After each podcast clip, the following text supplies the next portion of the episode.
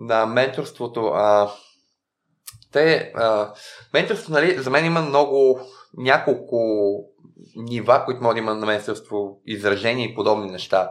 А, нали, да получиш съвет или съвети от човек, който е директно в твоята индустрия. Ще му кажем, или някакви контакти. Контакти са едно от най-важните неща предприемачеството, включително.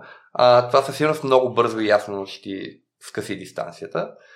А, но за мен, нали, менторството, това, което аз съм наблюдавал, много често на първо място се изразява в това, наистина, някой да те е ръчка, да имаш accountability пред някого, което ти помага за accountability пред теб самия.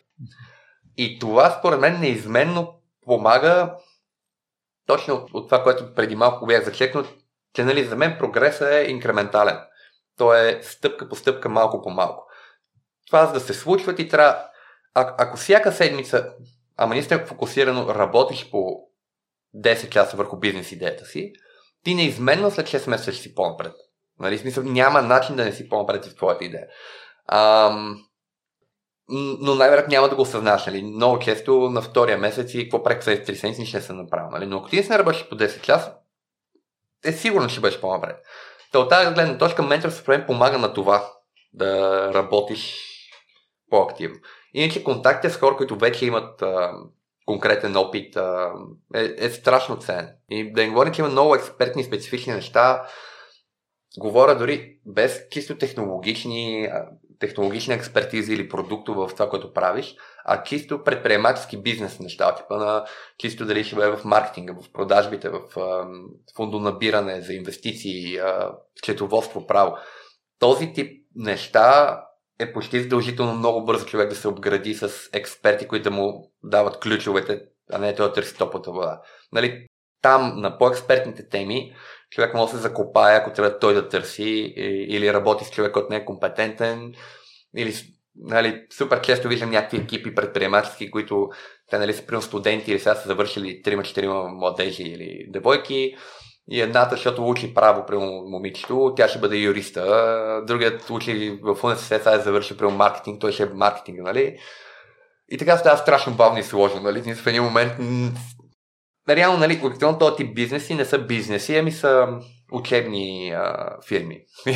нали, всеки се учи докато прави нещо. Става, ама става много бавно и сложно. Нали. Тия хора трябва много бързо да си намерят топ ниво човек, който да им казва какво е практично, какво да правят.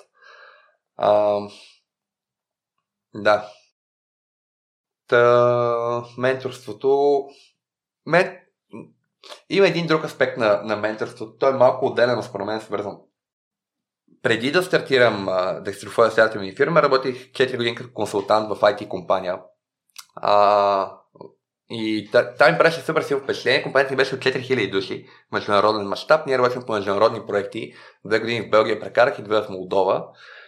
И по принцип ръководихме много проекти в цяла Европа, предимно а, където се пускат такива джуниори, както бях аз тогава като мене, плюс един-двама синьори, взимат изисквания от телеком оператори, те им бяха клиенти, а, почваме да разработваме нещо. Съответно, цялата компания беше с супер голямата яснота, че всички проекти, които ги движат едновременно от такива хора като нас, ясно ние ще можем да свършим много-много. Правим някакви неща. И ясно е, че ще почне да гърмат.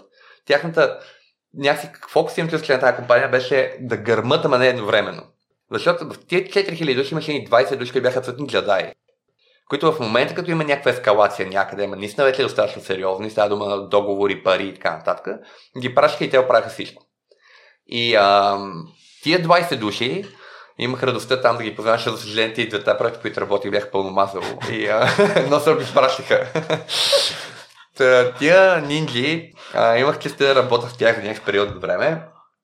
И бяха абсолютни идеалисти. Всеки един час прекаран с тях беше някакъв безценен, нали? В смисъл и учиш някакви хиляди неща. Там ги чисто технологично, но и на всяко друго ниво. А, и после, когато започнах да работя декстрофобия, ние бяхме 7 души партньори в а, екипа ни, но аз от някакъв период, сравнително рано, му влез някаква роля на изпълнителни директори, повече с бизнес развитие и продажби. А, и когато имаш собствен бизнес, много бързо стигаш до етапа, в който по много голяма част от темите ставаш най-умния на масата. Просто защото аз почна се развивам с продажби, бизнес развитие и така нататък. Моя колега се занимава с електрониката. В един момент той веднага става най-добрия човек, който разбира от електроника на масата, както и аз за бизнес развитие.